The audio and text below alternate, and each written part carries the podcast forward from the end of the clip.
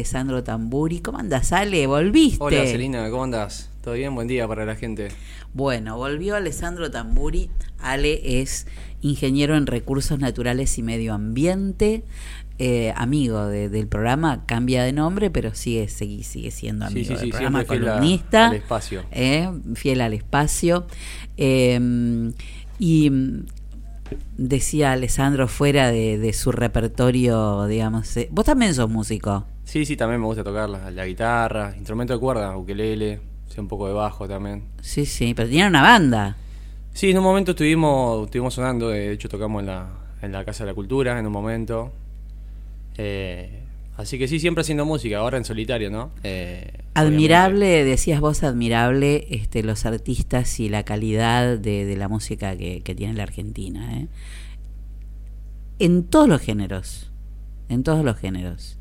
Tremendos artistas. Tal cual, el repertorio amplio y para todos los, los gustos, los colores, hablando de, de contexto, política, sociedad. Todo, todo. El arte que tuvo el es transversal. ¿eh? En general, todos los géneros igual. Acá- Sí, sí, sí, sí, es transversal. Bueno, y, mucho mezclado, porque el tango, el folclore y el rock nacional son primos hermanos. Tal cual. Y alguno es madre, madre y padre también. ¿eh? Tal cual.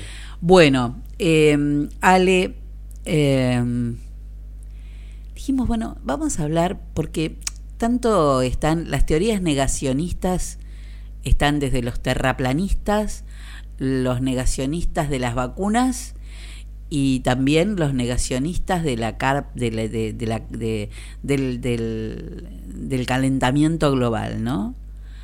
Eh, qué peligrosos que son. Mira, si lo pensamos un poquito con, con música también, de paso, eh, por ejemplo, la Barcita hay un tema que tiene que se llama Madre y una sola, que habla justamente de, de la naturaleza, ¿no? De- del mundo, de nuestra casa común, eh, que compartimos, ¿no? Todos los seres humanos, digamos que sin globo terráqueo no hay humanidad, ¿no?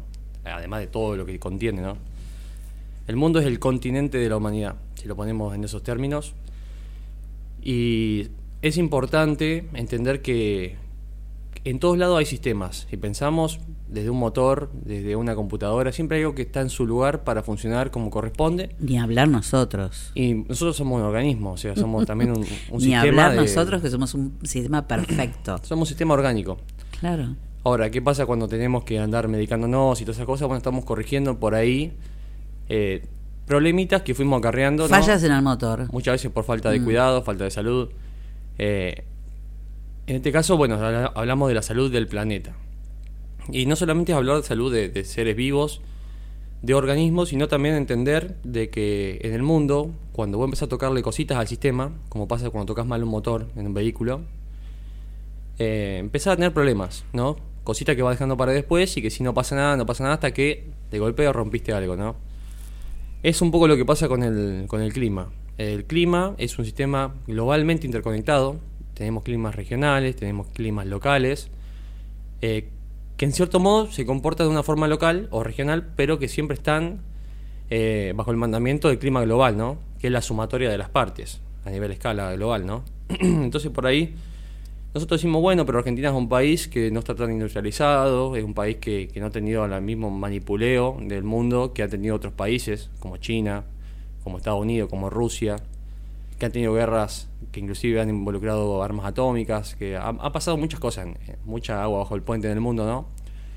Lo cierto es que hoy los países más subdesarrollados son los que más padecen, por falta de preparación, las consecuencias del cambio climático. Pese a que no han sido los que Los han provocado los mayores, claro. Entonces, hoy por hoy la visión que se afronta a escala internacional tiene que ver con em, la contribución de cada parte, ¿no? Según su nivel de responsabilidad estimado en el cambio climático. Eh, en el caso de Argentina, bueno, siempre contribuyendo ¿no? con todo lo que son sus eh, tierras productivas, ¿no? mejorando lo que es la sustentabilidad en, lo que es la tierra, que obviamente siempre hay una, una propuesta que, que se plantea en el contexto internacional, en las conferencias, en, los congresos, en, en todo lo, lo que tiene que ver con los protocolos y los convenios que se firman en, en torno al medio ambiente, pero que muchas veces en pos de querer cumplir con todo eso son muy optimistas respecto a las medidas que realmente se ejecutan eh, en el mundo, ¿no? Se habla de, por ejemplo, medidas de prevención eh, para disminuir la incidencia, por ejemplo, de inundaciones, sequías, tormentas fuertes eh, y demás, que muchas veces nos sucede, ¿no? Que de golpe se desborda, no sé, mucho caudal en el río Paraná, pero después a los 4 o 5 años decís, no, estamos en sequía, no pasa una gota de agua. Claro. Y esos extremos y también su, su, periodicidad, ¿no? Porque ahora son más frecuentes que antes, denotan un cambio climático local. También lo podemos decir a escala global, ¿no? Si ponemos solamente en contexto, por ejemplo, estábamos hablando con vos ayer de, lo que era el agujero de la capa de ozono, ¿no? Que durante pandemia se venía diciendo de que mejoró, de que estaba bien, y sí, ese agujero de la capa de ozono de forma estacional mejora. El problema está cuando para acá se viene más cerquita el verano. ¿Por qué? Porque los rayos UV del sol inciden más directamente en el hemisferio sur. Y el agujero de la capa de ozono normalmente se ubica en la Antártida. Pero. Pero se puede agrandar estacionalmente y también abarcar parte de Argentina en Chile, al sur. Estas radiaciones, eh, bueno, llegan a, la superficie de la Tierra y obligan a la gente a usar diferentes protecciones, como pueden ser oculares, para la piel, ¿no? un protector solar, usar sombrero. Y si no lo haces, es un tipo de radiación que puede que no te haga nada en lo inmediato, pero que puede dejar secuelas futuras porque afecta a los genes, ¿no? Lo que es el ADN. Este, este agujero, este agujero que es mayor, se, ha comprobado que este verano, primavera y verano, va a ser mayor en la Argentina y en Chile, en el sur de la Argentina y Chile, pero bueno, en, nuestro país especialmente. Eh, eh, es el mayor desde el año 2015. Claro, Sí, sí, como hablábamos, es el, mayor desde el año 2015. Lo que no quiere decir directamente de que en este caso eh, esté mermando, por ejemplo, también lo, que es la recuperación, ¿no? No, no, no, pero hay que eh, tenerlo en cuenta. Hay que tenerlo en cuenta. En este caso, los científicos entienden de que puede deberse a las erupciones del año de, diciembre de 2021 y enero de 2022. Fíjate lo que es desfasado en el tiempo, ¿no? sí, sí, sí, eh, de un volcán en Tonga que hizo una gran erupción emanando muchas cantidades de, vapor, de agua, que en el caso de ese tipo de erupciones que son muy calientes, hace que asciendan a la estratosfera, ese vapor de agua generando nubes que puede afectar la disponibilidad de ozono. Eh, eso se cree que fue en este caso lo que, lo que hizo, ¿no? lo que incidió para que, que se agrande más de lo normal. Eso nos hace entender cómo lo que es el efecto dominó, ¿no? Cómo una cosa provoca a la otra y termina incidiendo en distintas este, cosas también. Claro, claro. Eh, es un efecto eh, dominado. De hecho, si pensamos que también nos estamos recuperando del mal uso que hicimos nosotros de los aerosoles durante décadas. La garganta, aclarando un poco la garganta. No, no, usted, usted este, aclare, aclare que eso nos pasa a todos. No aclare que oscurece, dice el dicho. Aclare. Viste que a veces hace falta. si pensamos en, lo que es el ozono, para entenderlo, porque todos los científicos hablan del ozono, esto, el ozono, aquello, ¿qué es el ozono? Bueno, el ozono es un, eh, una molécula compuesta por tres átomos de, oxígeno, tiene un átomo, más, un átomo más que el oxígeno en forma de gas, el que respiramos nosotros. Se usa para desinfectar en diferentes ambientes a nivel no superficie del suelo, se aplica mucho en la industria de los alimentos, porque mata bacterias, mata de todo. Ahora, tiene una propiedad que es capaz de absorber y filtrar las radiaciones que vienen del Sol directamente y bueno, em, hacen que no, al no llegar a la Tierra nos proteja, ¿no? Es como un protector solar que tenemos ya natural en la atmósfera. Bueno, las concentraciones de este tipo de, de compuesto ¿no? molecular en la atmósfera varían estacionalmente eh, debido a una cuestión de densidades y eso se ubican en la parte superior eh, de la estratosfera y ayudan a, a filtrar las radiaciones del Sol. Ahora, Habrán escuchado en la escuela, porque yo lo estudié en la escuela, recuerdo, eh, de los clorofluorocarbonados, que tenían un efecto, que estaban en los aerosoles, en los desodorantes. Bueno, resulta de que cuando los átomos de cloro se liberan en altura, son catalizadores eh, de la destrucción del ozono. O sea, un átomo de ozono puede destruir miles de átomos, eh, digo, un átomo digo de cloro puede destruir miles de moléculas de ozono. Un solo este átomo de cloro. Y pensemos la cantidad de años.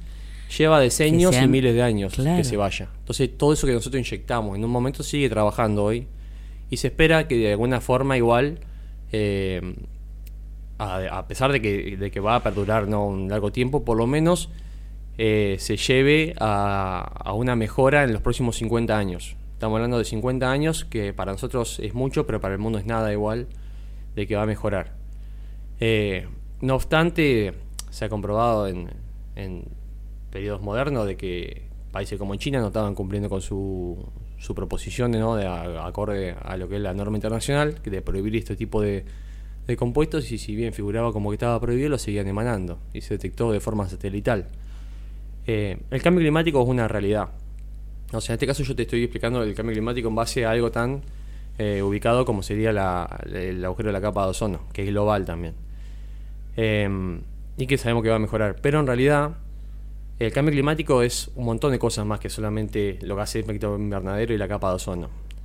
Tiene que ver con lo que es el uso de la tierra, por ejemplo. Nosotros pensemos, Sí, el desmonte, el- la, este, la, ¿te acordás que hablábamos también en algún momento de la desaparición de, de los montes eh, eh, nativos? Claro, de, los bosques. De, de los bosques nativos, ¿no?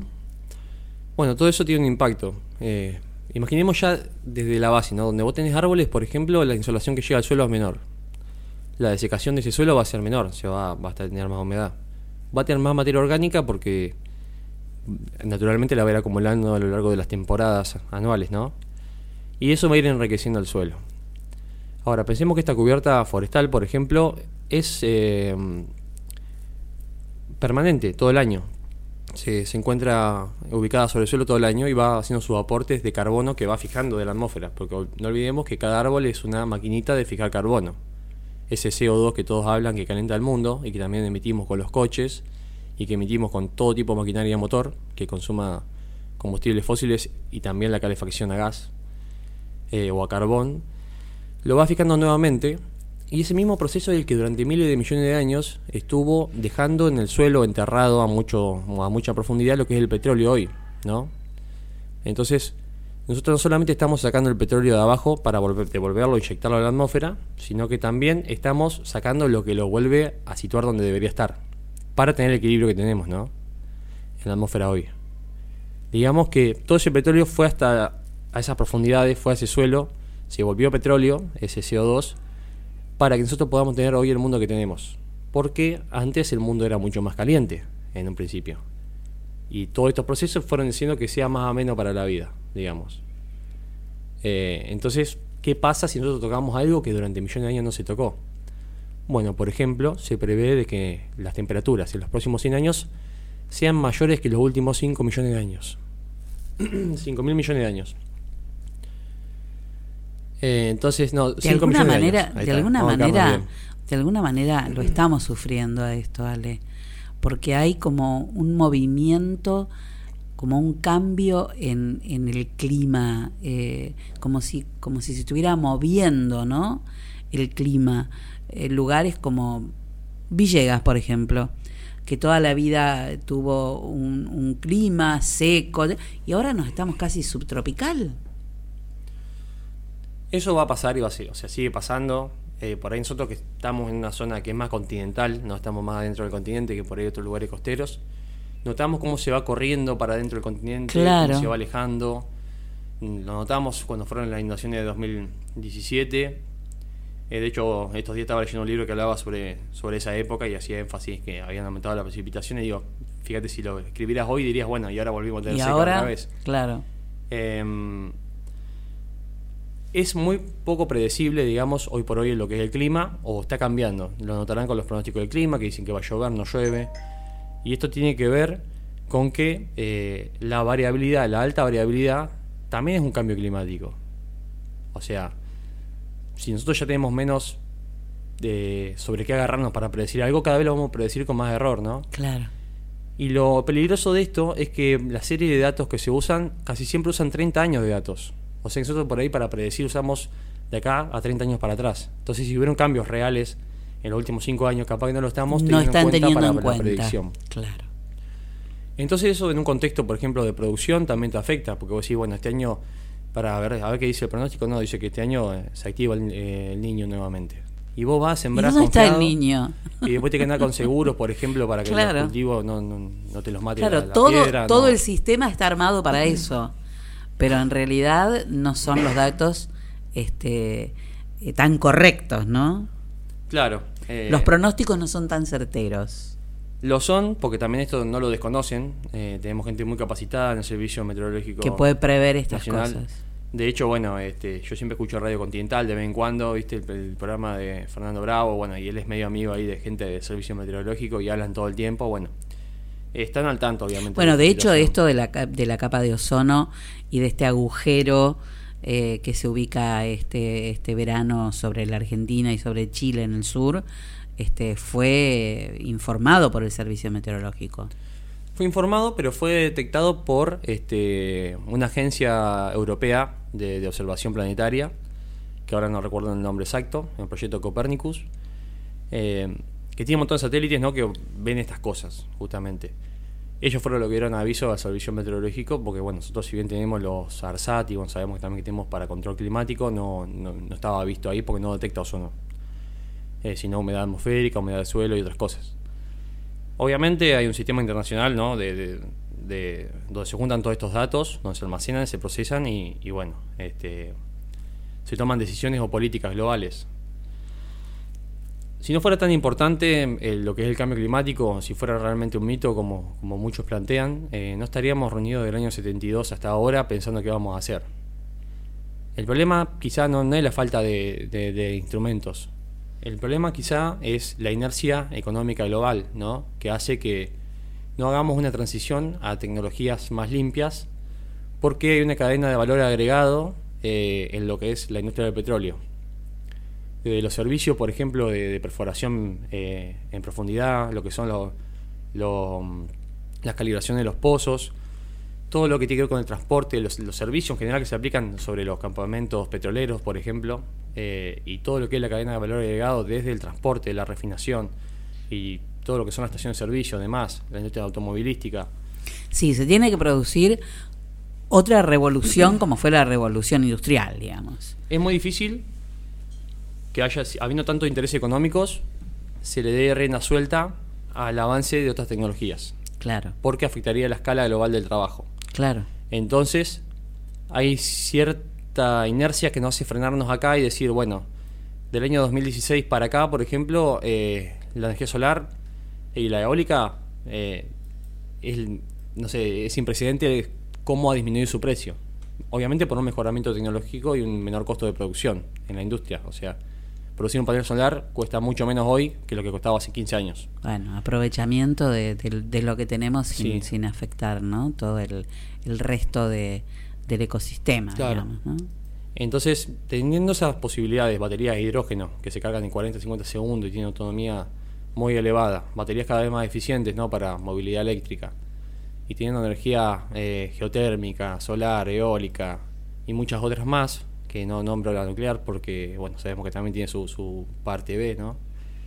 Eh, seguimos dependiendo de la quema de combustibles fósiles para producir electricidad en muchos casos. Lo que pasa es que se toca todo el, corazón, el núcleo del sistema económico mundial. Claro, de, de, hecho, si te pones a investigar, o sea, hay estudios eh, sobre lo que es la, corrupción y demás a escala global, no solamente qué pasa acá, ¿no? Porque acá tenemos problemas, pero eh, pasa en muchos lados. Es la corrupción de guantes blancos, la que afecta a las grandes petroleras. Eh, y tiene que ver con lo que se ha detectado que, que, se ha movido en dinero para algunas temporadas a las anuales, ¿no? En pos de disminuir la difusión o el avance de políticas en detrimento de lo que es el petróleo. Es que cambiaría el poder. Hay estudios que hablan de, que se gastan 200 millones o más de dólares al año en solamente prevenir por que, se, se, pongan vigentes políticas eh, o controles más eh, exhaustivos. exhaustivos sobre las petroleras. A nivel, son cinco a nivel global, imagínense el monopolio que hay para decir que son somos 7 millones de habitantes, hay cinco petroleras que manejan la mayor parte del mercado. Tremendo. Y son las que se impusieron a fines de 1800 cuando empieza el boom del petróleo, ¿no? Así es. Bueno, hace falta un cambio, pero tiene que ver con también con la toma de conciencia y de responsabilidad eh, ante, ante algunas cosas que vemos que, que, suceden, ¿no? Teorías que, como vos decís, eh, que toman como mitos algunas cosas que tenemos que dejar de embromarnos y entender que, que son realidades que nos está pasando y que depende no la vida nuestra, porque la vida nuestra en la historia del mundo es nada. Somos un destello. Claro, nada. Pero este, no se puede tener una visión tan cortita de, de, la humanidad. Claro, hay que ir de la mano de la producción, porque genera eh, bien social, bien económico para, para lo, que somos nosotros, la sociedad, ¿no? los países, el crecimiento. Eh, obviamente vivimos en un mundo donde el incremento del PBI es casi todo. Eh, y en ese sentido hay que acompañarlo de políticas que nos permitan eh, reponer ¿no? esa riqueza para la generación que sigue y que puedan ser capaces de, seguir creciendo y produciendo. Entonces, acá no se, no se ataca directamente a, cada actividad, sino que se dice, bueno, hay formas de hacerlo, ¿no? Si pensamos en Argentina, por ejemplo, tenemos un incendio todos los años, tenemos un incendio en Catamarca, tenemos tierras que por ahí, vos decís, están ociosas, no se están ocupando, y en realidad sí están ocupándose de algo que viene a ser los servicios ecosistémicos que ya lo hemos comentado, que son aquellos servicios, aquello que genera bien humano, bien social, eh, un bienestar ¿no? para la sociedad, que de no estar puede generar pérdidas hasta económicas. Porque si, por ejemplo, ¿cuál es, eh, pensemos, cuál es el costo, por ejemplo, si lo llevamos a términos económicos, de que un bosque esté en una ladera de una montaña y cuál es el costo de que no esté? si vos sacás el balance, por ejemplo, si bueno, si yo saco esto y pongo, no sé, eh, azúcar, o pongo eh, caña de azúcar, o pongo algodón, o pongo... Es tan, es tan fácil hacer la imagen mental, ¿no? Vos, decís, yo agarro, pongo eso ahí en, la montaña, ¿no? Y si no, pará, acá esto está de gusto porque yo podría sacar tantos miles de dólares por año si pusiera este cultivo. Y después sacar la cuenta de, por ejemplo, cuántas vidas se pierden y cuánto se destruye si ocurre una luz, porque en la zona llovía bastante. Entonces, es el costo de eliminarlo en realidad. ¿Cuál es el costo de eliminar eso que estaba ahí cumpliendo una función? Sosteniendo el suelo, reteniendo el agua de lluvia, evaporando agua. Y bueno, eh, se traduce en todas las catástrofes que normalmente estamos acostumbrados a ver. Eh, ya sea en misiones, ya sea bueno, en lo que fue en, Salta en su momento. Eh, o todas aquellas especies que dejan de estar en un lugar que deja de haber polinización, por ejemplo, que es un servicio que nos brindan, que es muy importante para la agricultura. ¿no? lo que son las polinizaciones de muchas especies, no solamente las abejas, eh, y todo lo que por ahí... Los humedales también, ¿no? Sí, los humedales, que también, mira, si queremos desarrollar estas cosas podemos desarrollarlas. Sí, muy estar, estar mucho tiempo, pero, pero podemos ir paso cosa por cosa. Ayer estaba ¿Eh? viendo, por ejemplo, eh, que también tiene que ver directamente con los humedales, en cierta forma, que se encontró, por ejemplo, en, en la provincia de Buenos Aires, o sea, de, todos los individuos analizados, por ejemplo, eh, el 100% de todas las personas, estamos hablando de gente, tenía entre 3 y 18 plaguicidas en sangre. Y fue aleatorio. El, obviamente, como analizaban, gente de las ciudades, en ciudades como Buenos Aires o gente del interior. Hay un estudio que bueno, ahora no, no, lo tengo acá anotado, pero después te lo puedo pasar si lo querés compartir. Sí, claro. Eh, que, es reciente ahora, el tiempo reciente, ahora fue, no sé si habrá sido el estudio del año pasado y se publica este año y hablaba de eso, de que la gente tenía en sangre plaguicidas, herbicidas y demás. Pero eh, eh nunca vistas. Yo no tengo dudas de que eso es así. Es un tema delicado porque obviamente tocas aristas productivas. Pero realmente cuando está la salud en juego hay que ver eh, hace, formas. Hace unos días se vio acá una inspección en General Villegas porque se detectó que había combustible en las napas, digamos no tenemos que ser este irnos tan lejos para encontrar las cosas. Yo lo, que Suceden montones de cosas. Yo sé, yo sé que la gente en el día a día no está capaz que preocupada por esto. Hoy por hoy estamos preocupados en llegar a fin de mes. Y, a todos nos pasa, ¿no? O sea, vemos... Sí. Y decís, y me vienen a hablar de medio ambiente. Y yo quiero que, por favor eh, podamos vivir tranquilos. Bueno, en ese caso, obviamente es importante que nosotros seamos conscientes de la importancia de, de este bienestar que nos genera un ambiente sano, que de hecho está avalado por la Constitución, es tu derecho tener un medio ambiente sano, es tu derecho, aunque no se cumpla acá, tener acceso al agua potable. Y es tu derecho a estar sano. Y es tu derecho a estar sano, tal cual. Entonces, seamos un poco más escépticos de lo que nos dicen por ahí en materia de política ambiental y impongámonos un poco más en, la opinión, ¿no? En, ese sentido. Por ejemplo, acá en Villegas estamos acostumbrados a que, eh, y no es por, por desvalorizar el trabajo que ha hecho mucha gente, de que nunca hubo un tipo, por ejemplo, que digamos este tipo o esta, o esta chica eh, está capacitado realmente para hacer gestión ambiental o está capacitado realmente para detectar los problemas de la gente. Yo no sé si se han hecho censos ambientales acá en, en el partido, si se sabe... Eh, yo creo que a son cosas, son, yo creo que son cosas que hay que imponer. hay que- que imponer. que hay que imponer y hay que, mm, A nivel- que, que hay que ir sumando, porque además es un tema que ha crecido exponencialmente en los últimos años, porque se han conocido cosas que se desconocían. Tal y, cual. y que, y que además eh, todavía se están actualizando y se están eh, redactando legislación para poder enfrentar montones de cosas que no había. Porque pensemos que hace unos años no había legislación para, para tratar estas cosas. En, en lo que es legislación, Ar- Argentina tiene una legislación hermosa. O sea, yo lo puedo decir, tenemos una legislación que si bien en algunos casos tiene sus errores, en general está hecho con muy buen espíritu ahora. No Hay que ponerlo en práctica.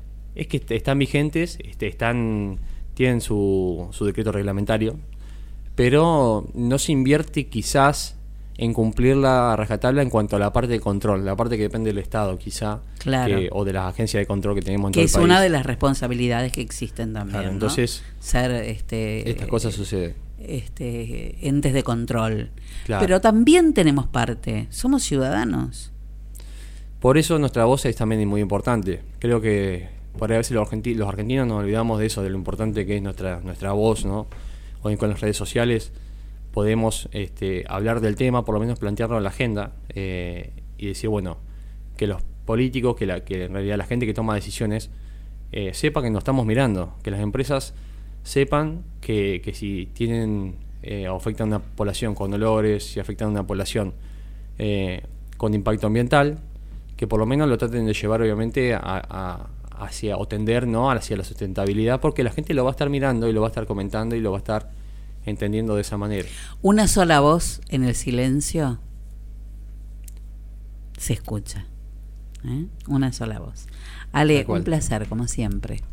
Bueno, muchas gracias Eli por el espacio. Obviamente me, me encantará en algún momento poder seguir desarrollando Obvio. temas más puntuales. Hoy fue un poquito más general. Bueno, pero teníamos esto que era Pero- interesante, pero ya iremos cosa por cosa. Claro. ¿eh? Hablando de esas cosas chiquitas que a veces no vemos y que están y que podemos tomar acción. Muchas Podemos- veces medio ambiente es el arte de ver lo invisible. si Ahí lo en está. algún término. El medio ambiente es el arte de ver lo invisible. Será por eso que algunos no lo ven. Gracias, Ale. Gracias a vos, Eli.